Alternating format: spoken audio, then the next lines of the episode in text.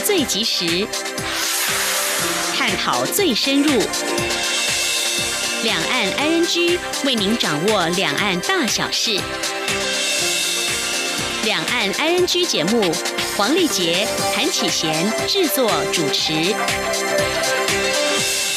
各位听众您好，我是黄丽杰，我是韩启贤。今天是二零一九年十月二十五号星期一，欢迎收听每周一到周五的两岸安居节目，六十分钟为您掌握两岸最近的焦点新闻，还有交流互动。在今天节目当中，稍后先来关心新闻，重点包括了香港区议会选举泛民派大胜，总统府表示充分展现港人追求自由民主意志。蔡总统指出，期盼选举结果被尊重，而我陆委会呼吁中共正确解读选举结果。不过，中国。外交部长王毅今天说，不管选举结果，香港是中国的一部分，更说止暴制乱、恢复秩序是紧迫要务。对于区议会选举结果反映人民不满，林郑月娥说，政府聆听反思，而中国网友则是震惊，一国两制失败了。王立强共谍案，总统今天说，建设他国必须审慎，不要以中国说法来下评断。外交部也不是事先知情，呼吁国人以国家整体安全为纪念。至于共谍案延烧，中国。创新投资有两名高层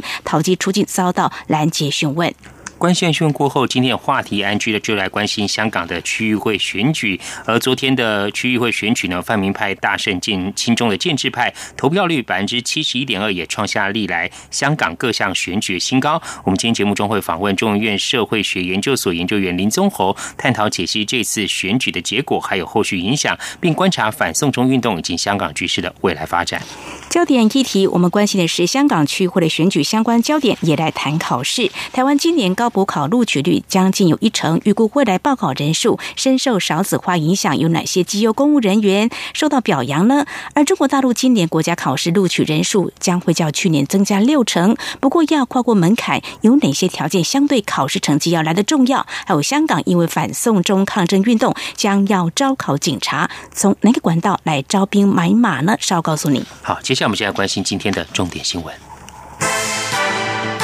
轻松掌握的新闻 I N G。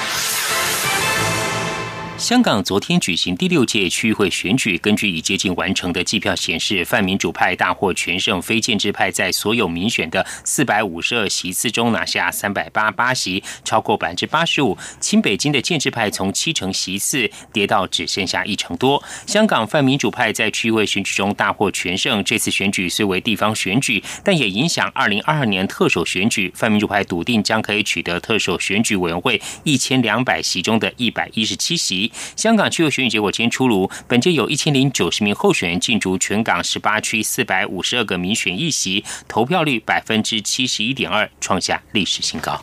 对于香港区议会的选举结果，蔡英文总统今天受访的时候表示，乐见香港人民表达意见，也希望这个选举结果被尊重。而总统府发言人丁允恭稍早也指出，这个选举结果充分展现香港人民追求自由民主的意志，台湾对此表达高度敬佩跟支持。今天记者欧阳梦平采访报道。香港区议会选举结果揭晓，七成投票率创下香港历年最高，泛民主派则取得绝大多数席次。蔡英文总统二十五号出席中研院南部院区基地第一研究大楼上梁典礼后，接受媒体访问，表示希望这个选举结果被尊重。他说：“昨天我们看到香港的选举出来投票的人很多哈，那我们也呃乐见，就是说呃这个香港的呃人民哦呃愿意走出来表达他们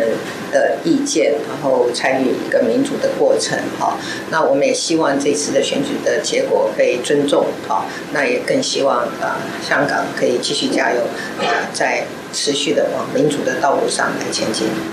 总统府发言人丁允恭稍早也说明总统府的立场。他表示，民意如山，这项选举结果充分展现了香港人民追求自由民主的绝对意志。总统府代表台湾人民对此表达高度的感佩与支持。丁允恭并指出，面对香港人民对自由民主的渴望，我方再次呼吁北京与港府接受民意，并具体落实对香港自由民主的严肃承诺。也唯有回到这样的轨道，真成与人民对话，才能真正化解当前的各项矛盾与冲突。中央广播电台记者欧阳梦平采访报道。针对香港区议会选举结果，陆委会今天二十五号表示，选举的投票率超过七成，创下历史新高。港人在艰难之下仍齐心共同努力和和平完成选举。陆委会高度敬佩港人以选票守护香港核心价值的决心，并呼吁中共及港府应正确解读这次选举结果所展现的最新民意。以下记者王兆坤的报道。陆委会表示，香港过去五个多月以来，经历激烈示威对抗，造成社会严重撕裂。在如此艰难局势下，港人仍齐心共同努力，和平完成选举。陆委会对此高度敬佩。陆委会副主委邱垂正说：“将手中珍贵的选票告诉世人，香港人民仍然在奋力守护自由、民主、人权、法治这些核心价值。那么，陆委会对这个表达高度的尊重与敬佩。”陆委会呼吁中共及港府。应正确解读此次区议会选举结果所展现的最新民意，莫再一味打压及强制，唯有理性和平沟通与民主对话，虚心倾听人民的声音，积极正面予以回应，才是让香港社会早日恢复稳定的唯一有效方法。中央广播电台记者王兆坤台北采访报道。针对香港昨天举行的区议会选举结果，中国外交部发言人耿爽今天回应时仍旧强调，止暴制乱、恢复秩序是香港当前最紧迫的任务，并且指出贯彻“一国两制”的方针坚定不移。而目前正在日本访问的中国外交部长王毅今天则表示，不管区议会的选举结果为何，香港是中国的一部分，意图扰乱香港或伤害香港繁荣和稳定的任何企图都不会成功。香港行政长官林郑月娥表示，特区政府尊重议会选举结果。他留意到坊间对结果有很多分析和解读，不少指出结果是反映市民对社会现状及深层次问题的不满。特区政府一定会虚心聆听市民的意见，并认真反思。而相关焦点看到国际间的反应，香港泛民主派在区议会选举当中大获全胜，势必将会影响二零二二年特首选举。美国主流媒体多以民主派大胜显著报道，认为即便暴力升温，港人仍旧力挺民主，对港府跟北京传达有力信号。《纽约时报》以标题为“香港选举结果让民主支持者大胜”的报道指出，选举结果无疑是对北京及香港建制派。一击重击。华盛顿邮报以标题“香港泛民主派在地方选举击溃亲北京的建制派”报道指出，选民创纪录投票率，展现向港府跟北京的中共传达强烈信号。而英国卫报报道指出，这次选举一面倒的结果，打脸香港政府总是说他们受到沉默的大多数支持。亲中派在这届香港区议会选举中惨败。日本共同社报道显示，对于在抗议活动采取强硬态度的香港政府及中国领导人习近平政府来说，香港民意明确说不。日本经新闻则报道，泛民主派将这场选举定位成支持抗议活动与否的公民投票。结果显示，民力挺抗议活动，可能强化民众对普选的要等等的要求。此外，日本放送协会 HK 报道，泛民主派及亲中派席次优势逆转。前者席次在这次选举大幅增加，预料未来将强化对政府的要求。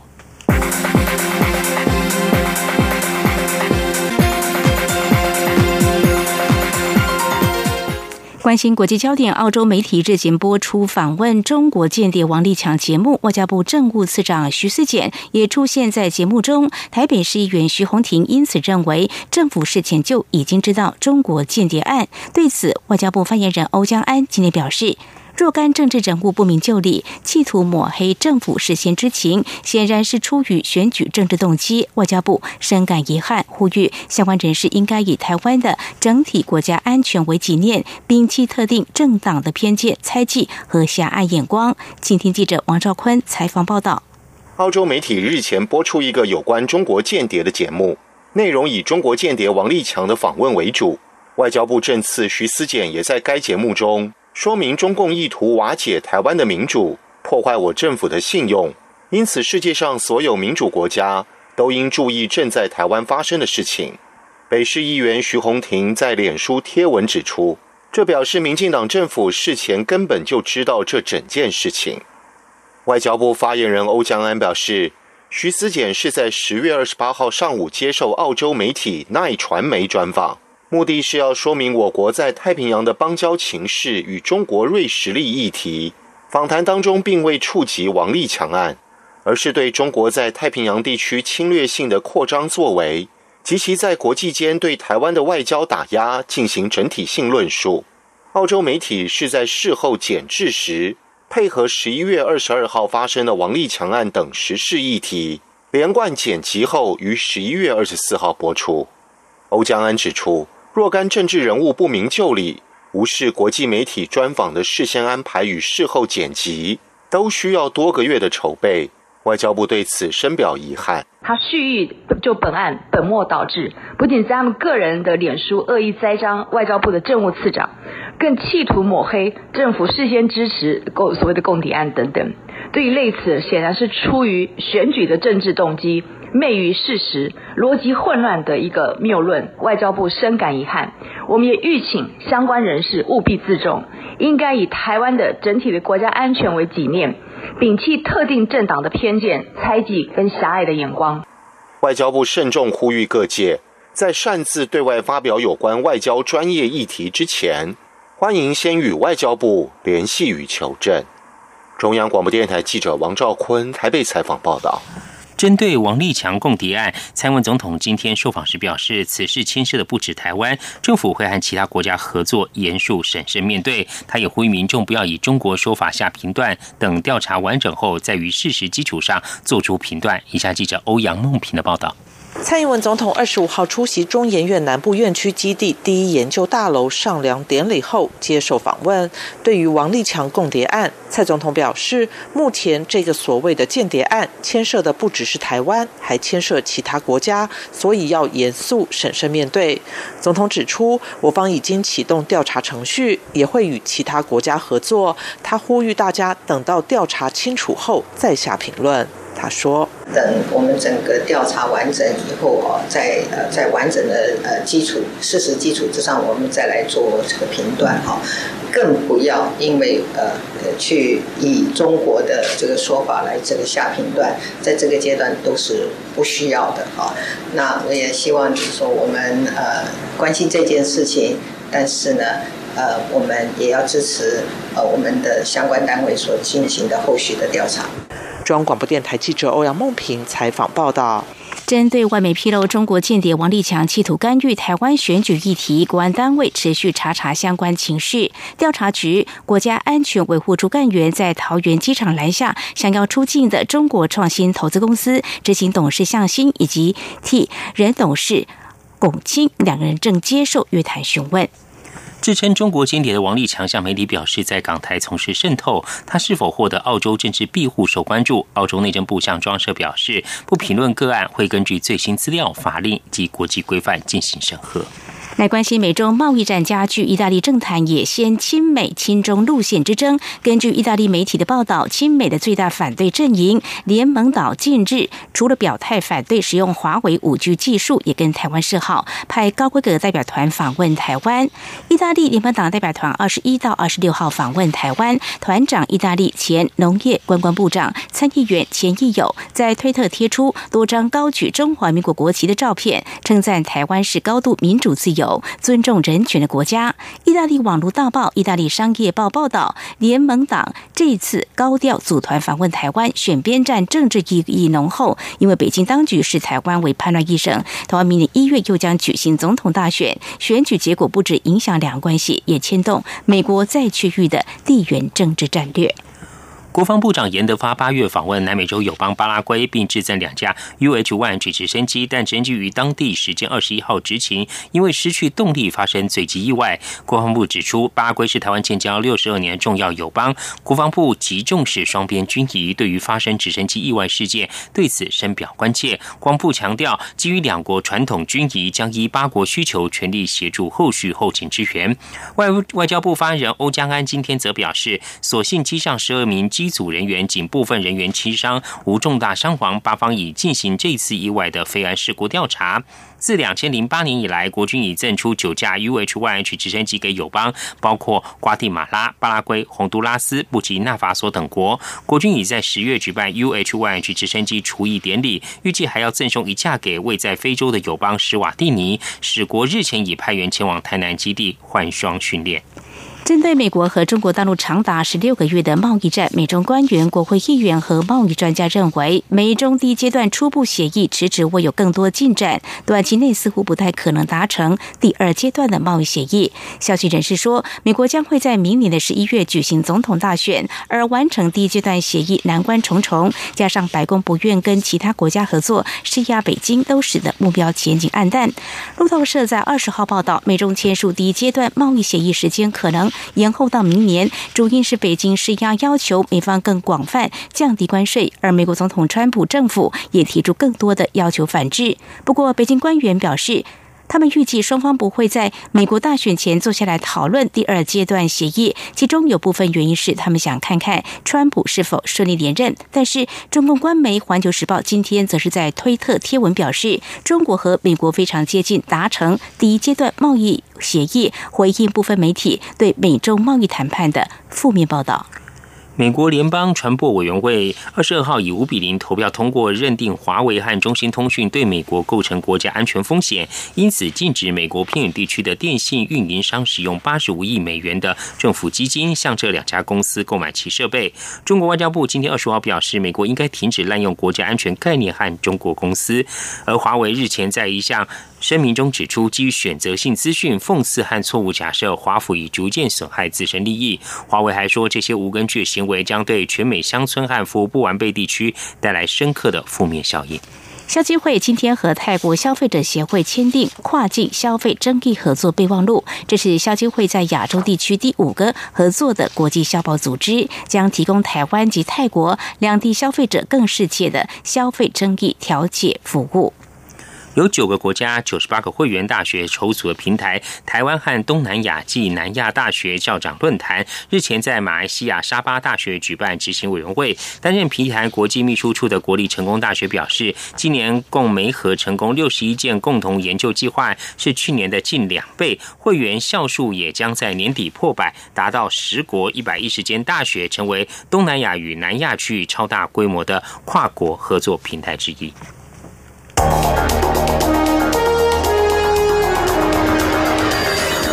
最敏锐的新闻嗅觉，延伸您的视野，让您听到最硬的两岸焦点。连线访问这次随团出访的央广记者黄维婷。是的，今天在大陆福建平潭举办了一场两岸关系研讨会，对世界经济与亚洲会产生哪些影响呢？其中五百个是感染艾滋病的孩童，那分散在呃广东。从正经情势分析、两岸交流观察到新闻现场直击，两岸 ING 有最多元的声音、多面向的观点以及最专业的剖析。请收听每周一到周五晚间六点到七点，由中央广播电台新闻部黄丽杰、韩启贤制作主持的《两岸 ING》。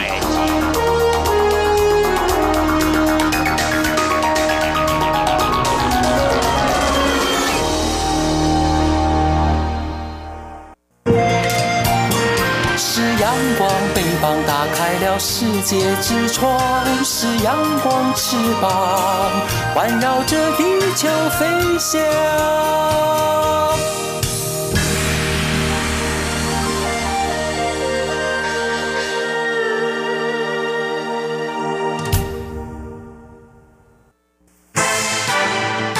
轻松掌握的新闻，I N G。政治焦点：民进党立法院党团今天公布反渗透法草案，明定任何人不得接受渗透来源指示、委托或赞助、捐赠政治现金或影响选举罢免公投行为，违者可处五年以下有期徒刑或并科新台币五百万元以下罚金。草案预计在本周五院会当中来进赴二读。今天记者郑妮的报道。民进党团总召柯建明、干事长管碧玲及书记长李俊毅二十五号上午举行朝野同行、国安共赢，呼吁朝野党团共同支持反渗透法记者会，公布民进党团版反渗透法草案。草案明定，任何人不得接受渗透来源指示、委托或资助、捐赠政治现金或影响选举罢免公投行为，违者可处五年以下有期徒刑或并科新台币五百万元以下罚金。同时，草案也规定不得以强暴、胁迫或其他非法方法扰乱社会秩序，或妨害合法举行集会、游行，违者可处一年以上七年以下有期徒刑、拘役或科或并科五百万元以下罚金。柯建明指出，这是本届立法院最后最重要的法案。民进党团从临时会以后，从未停止思考中共代理人相关立法。现在委员会已经有八个版本复委，包括修正两岸人民关系条例及另立专法。对于外界疑问为何现在才提出，柯建明说，立法院最后一个会期要审查总预算，时间纵深非常有限，执政党团必须控管法案预算流程，思考如何让它通过。经过上最近两个礼拜内密切讨论，在上礼拜五，我们终于看到三级条例已经通，三级预算已经通过了，总预算已经复委了，那这个羁绊相对也减少。当然，总预算未来还有总预算在三读的问题。在这种情形底下，我们提出反反渗透法，这个法很简单、很清楚，也就是说，针对定境外敌对势力的渗透干预，然后来最主要是确保国家安全、社会安定。柯建明表示，他已将条文给国民党和亲民党党编，相信他们看过以后应该都会接受，因为对于国家安全机制维护是不分朝野党派共同的责任。呼吁朝野共同支持，理性探讨，让法案尽速通过。管碧玲指出，预计这星期四在内政委员会先召开公听会，今天送案后会在星期五院会中要求进赴二读，呼吁朝野一起支持反渗透法，共同守护国安。央记者郑玲采访报道。二零二零大选进入倒数两个月，各政党总统候选人积极备战。台湾民意基金会今天二十五号公布最新民调，民调显示蔡英文总统的声望受到蔡赖被成真、反送中情势恶化等因素影响，回到阔别已久的五字头，重新赢回多数台湾人民支持。而蔡赖配的支持度也大幅领先韩张配二十九个百分点，选情呈现空前一面倒状况。相关焦点，民进党中央的护国保台助选团今天正式成军，由行政院前院长尤锡坤领军，成员包括副总统参选人赖清德及所有不分区立委提名人。对于香港民主派在区议会选举当中大胜，赖清德在记者会当中表示，香港建制派和国民党不分区名单的立场相同，他希望明年台湾选举能够像香港选举结果一样，让守护台湾的民主团队获得胜利。国民党副总统参选张善政今天二十五号公布零到六岁国家帮忙养证件，将以每年增加新台币五百七十亿的预算推出育儿补助六六六，也就是第一胎补助新台币三万元，第二胎补助六万元，并每年补助六万到满六岁为止。而对此呢，行政院政务委员林万益今天表示，以目前育儿补助预算规模新台币五百三十三亿元做估算，政府跟家长一起养育孩子分摊的金额，每位每年大概是。六万五千元，韩正颖说，一个孩子每年补助六万太少了。那么他也指出，在总统日前宣布连任之后，未来四年将会进一步扩大育儿津贴跟托育补助政策，政府将会优先推动公共化和准公共化，最快将于二零二一年落实部分政策。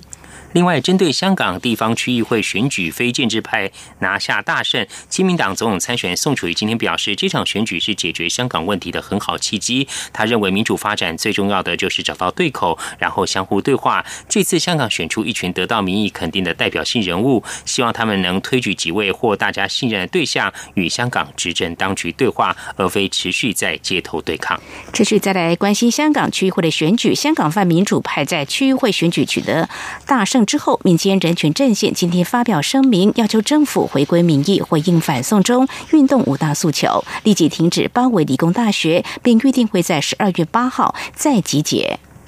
香港区会选举泛民阵营大胜，《环球时报》总编辑胡锡进称，要冷静看待结果，防止错误解读，令暴徒受到鼓舞。香港众志秘书长参选区议员遭 DQ 参选资格无效的黄之锋在脸书发文表示，回顾两千零三年区会选举，民主派胜利到两千零七年兵败如山倒，说明民主派区议员从不能处之泰然的过分安逸。这次大胜绝对是里程碑，选票极大化，证明何勇不分，香港人无割席。而对于这次区议会的选举，建制派的民建联主席李慧琼今天说，已经清楚听到民意了，会深刻检讨，也希望港府检讨逃犯条例修订跟近期恢复秩序工作有何不足。香港泛民主派在地方区议会选举中大获全胜，亲中建制派则大败。过去接收单一讯息的中国大陆网友则相当震惊，直言“一国两制”失败。更多网友感到气愤，认为检讨“一国两制”二十年来的运用成效。来关心财经焦点，台股累计在今年前十月首次挂牌上市柜家数大幅减少。对此，金管会主委郭立雄今天强调，这是受国际环境影响所致。证交所董事长徐章尧则说，IPO 家数受到辅导期长国际情势影响，家数起伏是正常情况，而且这两年平均值跟过去是比。的相比是差不多的。目前滴滴明年的目标是二十四家，明年的日均值目标暂定新台币一千两百亿元。以上就是今天重点新闻，稍后进行话题安居。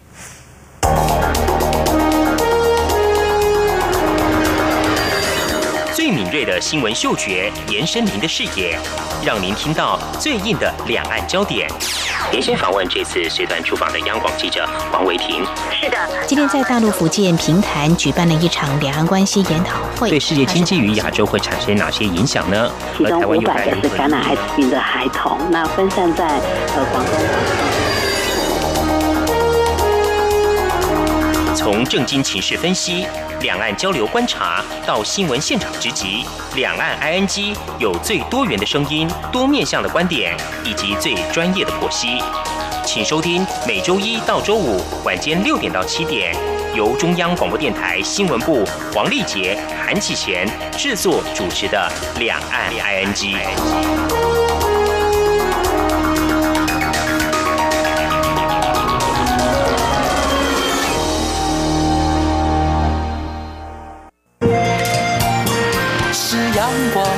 膀打开了世界之窗；是阳光，翅膀环绕着地球飞翔。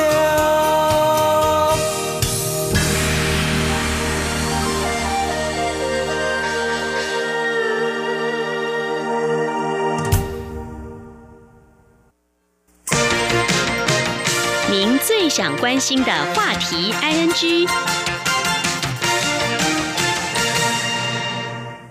这里是中央广播电台，您现在所收听的节目是《两岸安居》。香港昨天二十四号举行区域会选举，这是反送中运动爆发以来第一场主要选举。选举结果，泛民派大胜亲中建制派，而投票率百分之七十一点二，创下历来香港各项选举的新高。我们在今天访问中研院社会学研究所研究员林宗宏，来探讨解析这次选举的结果以及后续的影响，并且观察反送中运动还有香港局势的。未来发展非常欢迎研究员，你好，主持人你好，各位听众大家好，您好，研究员。香港是在昨天要举行的新一届的区域会选举哦，可不先请研究员帮我们介绍说明一下这个香港区域会它主要有哪些的职责呢？香港区议会其实是一个过去就是在英国殖民政府统治时期所留下的一个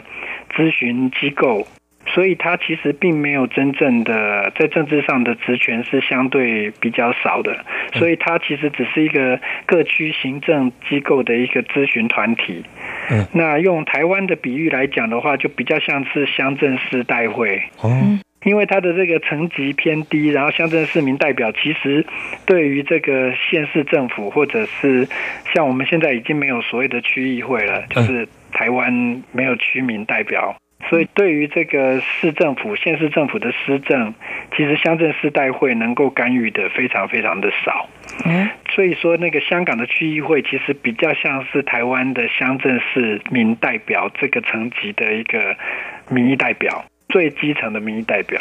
然后，它其实能够真正影响到这个香港政府的政策是相对非常少的。嗯哼，好，非常谢谢研究员您的说明。所以，我们啊，接下来要从各个层面就来看。如果说从这个本届的投票率高达百分之七十一点二，大概是有两百九十四万人来投票。对，这应该是香港历届选举当中投票率最高的一次哦。那么，在上届区议会的选举投票率只有百分之四十七点零一，投票人数是一百四十六万多人。如果从这个投票率创新高的原因来做一些解析，您个人会怎么样来？观察呢？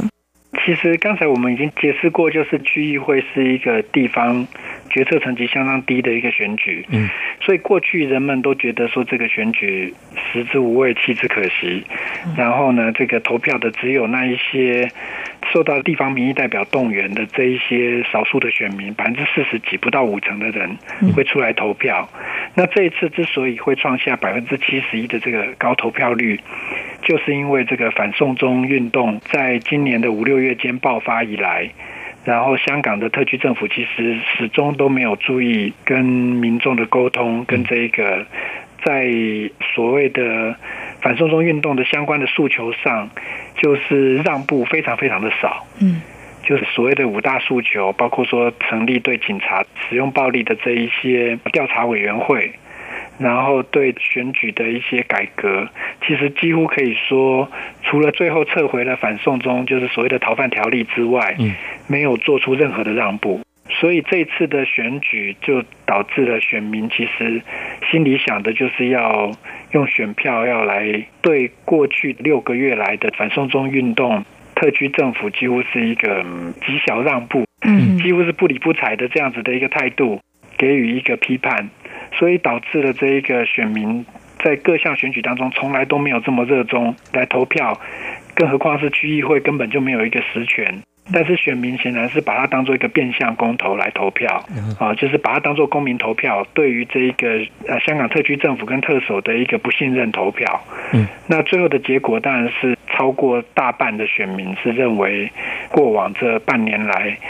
香港特区政府处理反送中运动的整个过程手法，跟最后的对于抗争一方的各种诉求的让步，是非常不令人满意的。嗯哼，看到这次在民选的四百五十二个席次中哦，非建制派的泛民派取得将近四百席，而相较于上届选举大增了两百多个席次哦。这次泛民派大胜显示出哪些讯息？您怎么样来观察呢？泛民的。大胜哦，基本上是全面性的。当然，这中间涉及到几个因素。嗯，第一个当然是投票率增高，第二个是泛民其实是开出了超乎水准的选票数。嗯，因为在前两届的立法会选举，虽然泛民也有百分之五十几的选票，其实他们一直过了超过一半。可是这一次是超越了前两次的立法会选举的比例。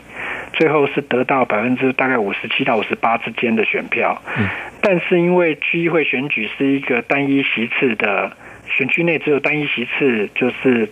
相对多数决胜选的这样子一个特殊的投票方式，啊，跟台湾的这个立法委员啊或县市长是一样的，就是选票只要过一半就胜选，所以它导致了这一个赢得的席次的数量远远超过了这个得票数。嗯，就是范明事实上是以百分之五十七、五十八左右的选票赢得了百分之八十六的席次，嗯，所以这个是很明显的一个制度性的原因造成他们的胜选。但是呢，即使是有制度性的因素，过去这个制度其实是对建制派，就是亲北京的这些香港政府的这些民意代表是比较有利的，嗯，因为过去投票率低嘛，嗯，然后就是他们巩固一些组织的铁票。那这一次，这个建制派的这一些选民的活动，基本上也是有非常积极的进行了，但是基本上是只能获得大概四成左右的选民的支持。很显然，绝大多数的中产阶级的或者是年轻人，基本上都反对。现在的这个林郑月娥的政府，然后这个范明在各个选区里面，就算是派出了非常年轻、几乎是无经验的这一些候选人，嗯，也打败了那些长期经营地方的那一些建制派。最明显的例子就是这个何君尧。那这个何君尧这一位候选人，他其实是多年来一直都有当选的一个区议员，嗯，那他在这一次的选举当中也是败选。所以说这一些。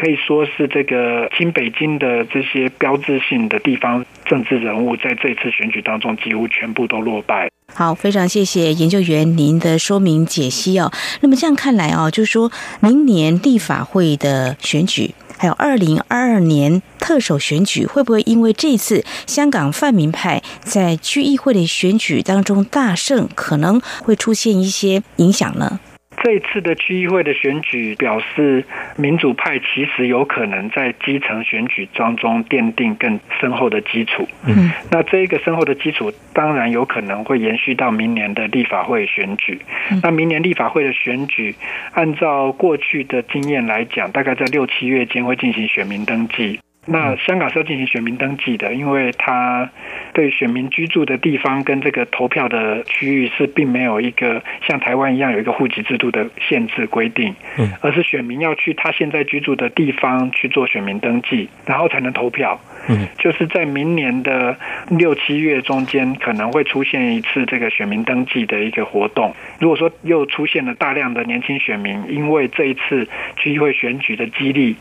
大量前往登记的话。可能会相当程度会再改变一次这个立法会过去的一个选举的版图。嗯，啊，那立法会上一届的状况来讲，大概是百分之五十五对百分之四十五，就是泛民本来就有略为过一半的这个优势。嗯，但是因为它是里面还包含了一些专业功能组别，就是台湾以前旧的立法院里面也曾经有过的职业类类别的代表。所以那些功能组别的代表，通常是由个别的行会、工会、职业团体去选举的，所以才能勉强由建制派控制。嗯，那未来如果说在民选的部分，民主派有了进一步的进展的话，就会。在立法会里面，就是更明显的表达这个对于特区政府或者是亲北京的这一些政策的一个反对意见。是研究员。那另外，这次泛民派在区议会选有大胜，一般观察是说他笃定将可取得这个特首选举委员会一千两百席中的一百一十七席了。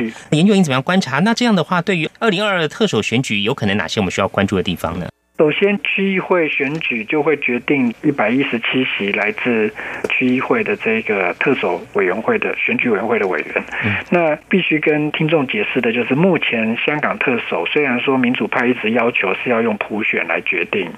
事实上它是一个一千两百人的选举委员会决定，决定完以后还要送到中国大陆的全国人大去做一个核备，就是要他们通过。所以，其实它是一个所谓的被民主派称之为“鸟笼选举”跟间接选举的形式。那一千两百人的这个特首选举委员会里面，本来就是有大约十分之一，就是一百一十七票来自区议会。但是因为区议会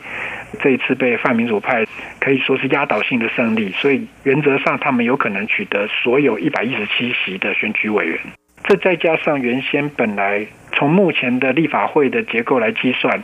有三百五十二席的民主派的议席，就是选举委员会是来自民主派，三百五十二再加上一百一十七，就会达到将近四百多票，可能会有五百票来自民主派。那一千两百票当中有五百票来自民主派，也就意味着下一任的特首，如果比如说像前几届北京。有派出就是容许两位以上的建制派候选人出现，嗯，那就可能他们并没有办法控制选举的结果。那如果民主派自己有提候选人，这个人可能会拿到四成的，在选举委员会中囊括四成的选票。那如果说这个建制派当中有人倒戈倒向民主派，也会形成一个很大的一个竞选的压力。那 所以，即使是在控制了一千两百个人的选举委员会的这种制度底下，目前这一次的区议会选举仍然会对于这个北京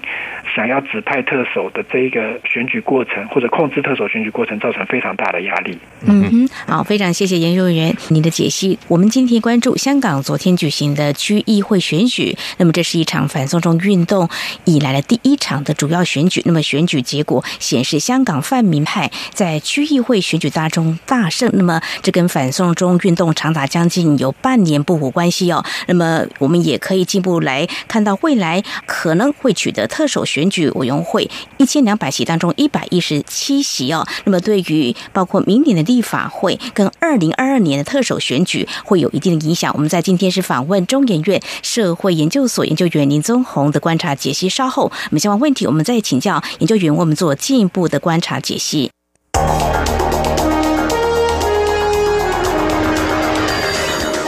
敏锐的新闻嗅觉，延伸您的视野。让您听到最硬的两岸焦点。连线访问这次随团出访的央广记者黄维婷。是的，今天在大陆福建平潭举办了一场两岸关系研讨会，对世界经济与亚洲会产生哪些影响呢？其中五百个是感染艾滋病的孩童，那分散在呃广东。从政经情势分析、两岸交流观察到新闻现场直击，两岸 ING 有最多元的声音、多面向的观点以及最专业的剖析。请收听每周一到周五晚间六点到七点，由中央广播电台新闻部黄丽杰、韩启贤制作主持的《两岸 ING》。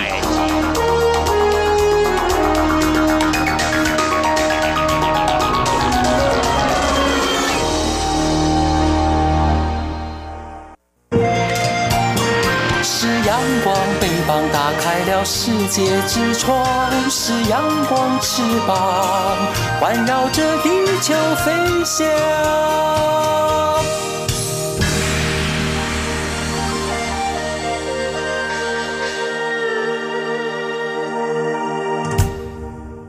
这里是中央广播电台，您现在所收听的节目是《两岸安居》。我们今天节目中访问到中研院社会学研究所研究员林宗宏，我们来解析哦，香港在二十四号举行新一届区域会选举。从投票率还有投票的结果呢，来我们观察有哪些需要关注的面向。接着要请教研究员，就是香港民间人权阵线在这次区议员选举完之后，再提出这个五大诉求缺一不可，还有停止包围李大，以及预定十二月八号再集结。而对于未来这个反送中运动，不晓得研究员怎么样观察，未来会持续走街头这个路线，或者说他们会透过选举进入这个议会，还是怎么样一个情形发展？您的观察呢？我们现在也是在密切关注这一个香港的泛民主派跟这个街头运动的这一些抗争者啊，准备怎么面对未来的政治局势。可以想见的是，因为我们刚才说过，区议会选举就是区议会本身没有什么决策权，所以要让这个抗争转进议会呢，其实议会能够取得的效益非常非常的有限，所以比较可能的是。把这一次的区议会选举当做一次变相的不信任投票，对香港政府的不信任投票，然后更有可能的是透过这一次的选举，就是反送中的抗议的这些运动的诉求，能够施压给这个香港政府。那这个里面的主要诉求，当然包括了要求林郑月娥特首要下台，然后包括这个要成立对警察暴力的一个调查委员会。嗯。包括说要将来要实施普选的路线图，那其实后来也有人说到了六大诉求，就是要抗议这个反蒙面法。但是因为先前已经出现了这个香港最高法院宣告反蒙面法使用紧急法令是违反香港基本法的一些比例原则，所以这个部分现在还有待观察。所以未来的这个。比较可能的情况仍然是，这个反送中运动可能会持续一段的时间，除非香港政府有所让步，否则的话，区议会不太可能变成实质的这个战场，因为区议会本身所能提供的就是一些职务，具体就是让这些抗争的青年选上之后有有一个职位，可以去接受咨询或者是提供政策意见。但是实际上却没有办法管束香港政府的预算或者是政策，所以比较可能仍然是可以预期反送中运动把这一次的选举当成是民意的展现，然后持续对香港政府施加压力。是，谢谢研究员您的解析说明。所以来观察，就是对未来港府施政还有呃香港局势的一些影响，你觉得有哪些值得我们进一步来做一些关注的呢？首先就是这一次的选举结果，还是对于香港的局势有非常明确的一个民意的表态。嗯，就是香港的特区政府在过去逃犯条例从修订撤回到对民间的抗争的大诉求，基本上除了撤回原先他们拿出来的条例之外，没有提供任何新的让步。嗯，那这些其实是。这一次选举结果很明显的反映的民意是对这非常不满，对这样子的一种态度非常的不满意。那除非香港政府有一些大刀阔斧的新的政策或者是让步，否则的话，恐怕这一个反送中运动所得到的这个民意的支持，会让这一个抗争者继续的动员。如果说不让步，就是让这个僵局持续下去。那最后还是会回到将来，可能北京政府决定要怎么样面对这样子的一个问题。所以最后还是要会回到这个北京政府跟国际上的局势，才有可能就是给这个特区政府一些更大的压力。迫使香港的这一些政治改革或者民主化有一个比较好的进展。是，您最近谈到这个国际的局势哦，我们看到美国国会在日前哦通过了《香港人权与民主法案》，另外这个法案已经送出了国会，并递交川普总统来签署。那您怎么样观察美国对香港局势在近期的一些态度呢？因为我们知道，现在美国跟中国大陆正在进行的这个美中贸易战的谈判。所以，这个谈判本身其实是未来的美中关系当中会产生一个很大的作用。嗯，现在美国就是要逼中国大陆让步，就是在这个贸易的这些关税啊，还有进出口呃货品的这个利益上，就是中方要有所让步。但是呢，这个又涉及到这一次香港的逃犯条例，或者说反送中的这个运动。局势紧张，所以其实美国川普总统的一直以来的态度是非常的一致的，发言都是说这件事情，中国大陆跟香港政府要想办法去跟反送中运动的这些抗争者想办法去解决、去协调、去解决。其实美方一直是站在，至少是行政部门是站在相对不愿意直接涉入这一个争议的态度啊。那但是这一点也是为了要去达成美中贸易的最后的一个协定。嗯，美国国会通过了《香港人权与民主法案》，其实是使得这一种行政部门的基本上置身事外的一个态度可能会有所转变。嗯，啊，这是因为参众两院有非常强的民意基础，这个要求总统介入这件。就香港现在的人权的受侵犯跟未来民主化的这一个进程，就是立法部门要求行政部门可能要介入，所以美国国会通过之后，其实大家也就等着看十一月二十四号的选举结果，到底能不能证明，其实香港的民意，就是美国有没有足够的正当性，有没有足够的得到香港的民意基础的回应去签署这样子的一个法案。那这一次的选举，因为是。泛民主派大胜，建制派大败，实际上就是会让川普总统有更强大的压力或者是后盾，去签署《香港人权与民主法案》。所以这个法案就是他可以不签署，他可以把法案退回议会。可是目前的这个香港民意的展现，就是希望国际上能够介入，并且提供这一个人权保障。那这个其实是使得这个未来川普总统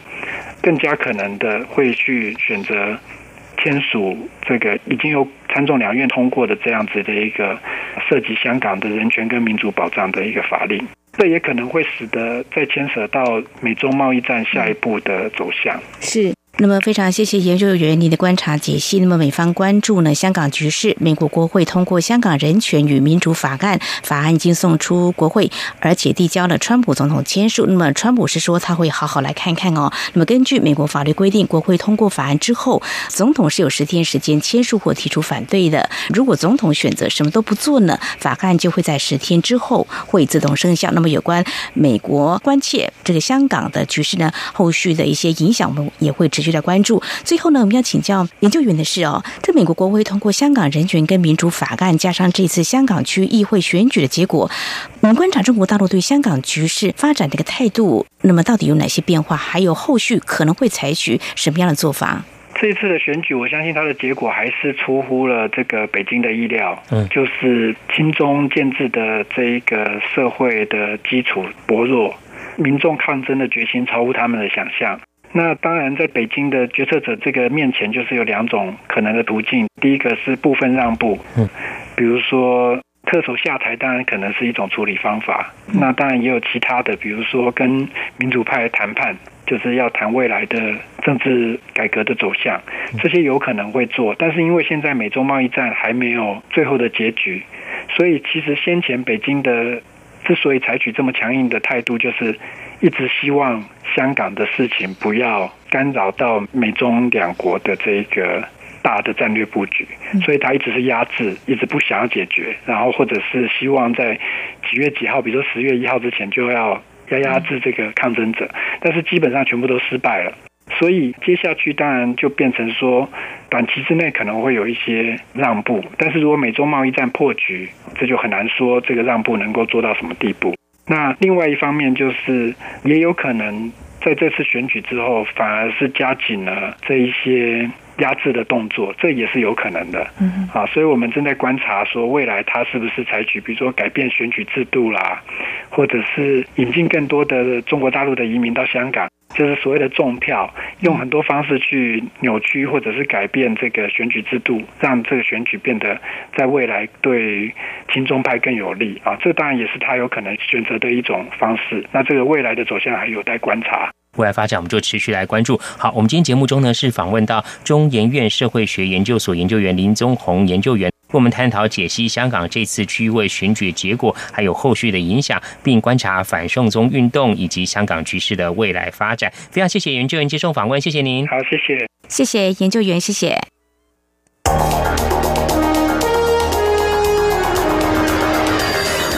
最敏锐的新闻嗅觉，延伸您的视野，让您听到最硬的两岸焦点。连线访问这次随团出访的央广记者王维婷。是的，今天在大陆福建平潭举办了一场两岸关系研讨会，对世界经济与亚洲会产生哪些影响呢？其中五百个是感染艾滋病的孩童，那分散在呃广东、从正经情势分析。两岸交流观察到新闻现场直击，两岸 ING 有最多元的声音、多面向的观点以及最专业的剖析，请收听每周一到周五晚间六点到七点，由中央广播电台新闻部黄丽杰、韩启贤制作主持的《两岸 ING》。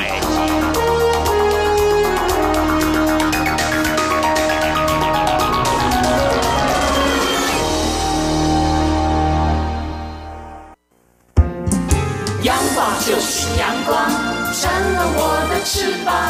阳光就是阳光，任你自由飞翔。阳光就是阳光，世界在我肩膀。阳光是你，是我生命的翅膀。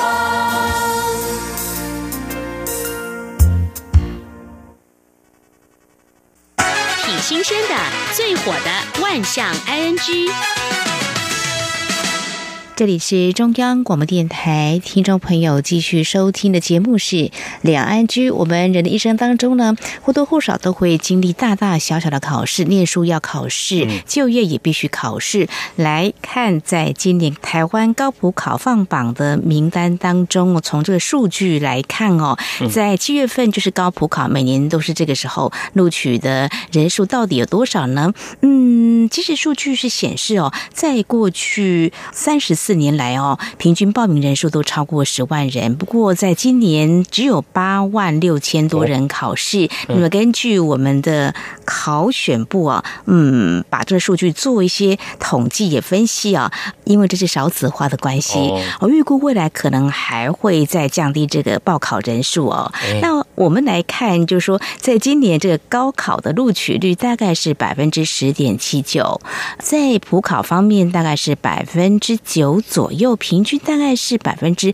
九点八八。这高考就是要大专毕业的这个学历，那普考的话呢，高中毕业就可以了。哦，哦所以呢，哎，有一些。部分的话，可能不同的类别哈，这个录取率会不太一样。有些类别就很多人去报考，有些人就比较少，录取有高低。不过平均下来有百分之十啦哦。不过像以前讲说，哇，这是万中选一哦，这个千中选一哦，这百分之十的话，那大有一成了哈。嗯嗯嗯，哎，看到这个报考的年龄哦，还有录取人数，嗯，在这个高考有六十五岁。啊，在今年录取哦，成为正式的公务人员，录取的水利工程科，最年轻的大概二十出头啦。啊，录取都市计划啦，还有这个一般行政也很厉害的哦。啊，六十几岁。考上公务人员真的是很有毅力哦。那从这些其实也看到，就是说台湾这几年普遍哦，像高考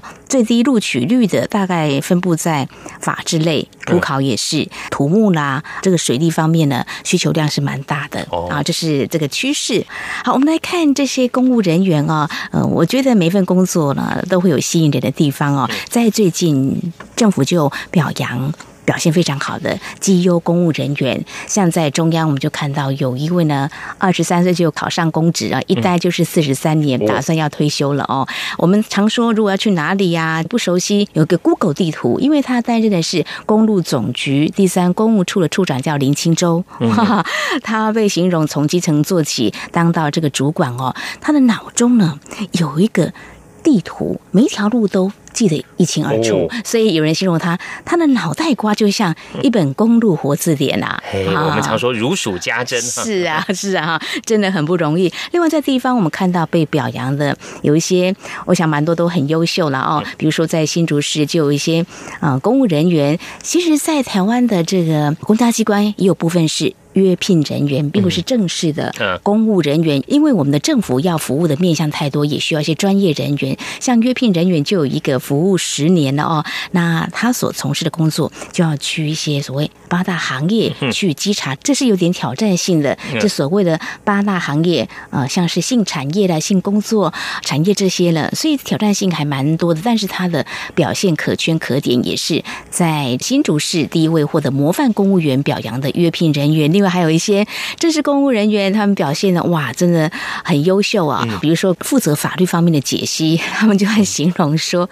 他的分机常常占线，打不进去，因为他服务民众有电话进来，他就一直跟他说明，所以他的分机常常占线都打不通哦。那另外像比如说假日的时候，都必须要有很多活动，哇，这些公务人员假日的时候不得闲，都要办很多的活动，就要牺牲。跟家人相处的这个机会啊，哦，所以呢，公务人员的工作，我觉得有些人也是蛮感兴趣、很投入。当然，有些人会觉得，嗯，我志在这个民间企业啊。不管怎么说呢，中国大陆也有这个公务人员考试。那么就在昨天刚结束这个考试。那么在今年的考试当中，我们看到一些数据，有今年的录取人数要比去年。高出六成左右。今年大陆国考计划预计录取二点四万人。嗯，哇，中国大陆有八十六个单位，二十三个直属机构，招录人数呢，在去年是一点四五万人，今年会高一些，